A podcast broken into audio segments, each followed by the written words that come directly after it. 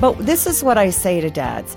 Her love and respect for you has not changed. Her need for you has not changed. When she pulls back, it has nothing to do with you and everything about her. Dr. Meg Meeker on Focus on the Family Minute with an important word for dads. Because teenage girls feel so awkward. Their self esteem goes down. They don't know if they're attractive. You know, they feel that the, everybody in the world sees the pimple on their forehead. And so they pull back from their dads because they don't know how to navigate the relationship. So a healthy response for a dad is okay, I'm going to continue to pursue my daughter. I'm not going to back out of her life.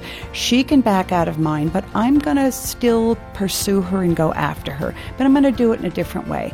Your teen daughter needs your attention and approval. You'll hear more from Dr. Meg Meeker about different ways to build your daughter up at FamilyMinute.org.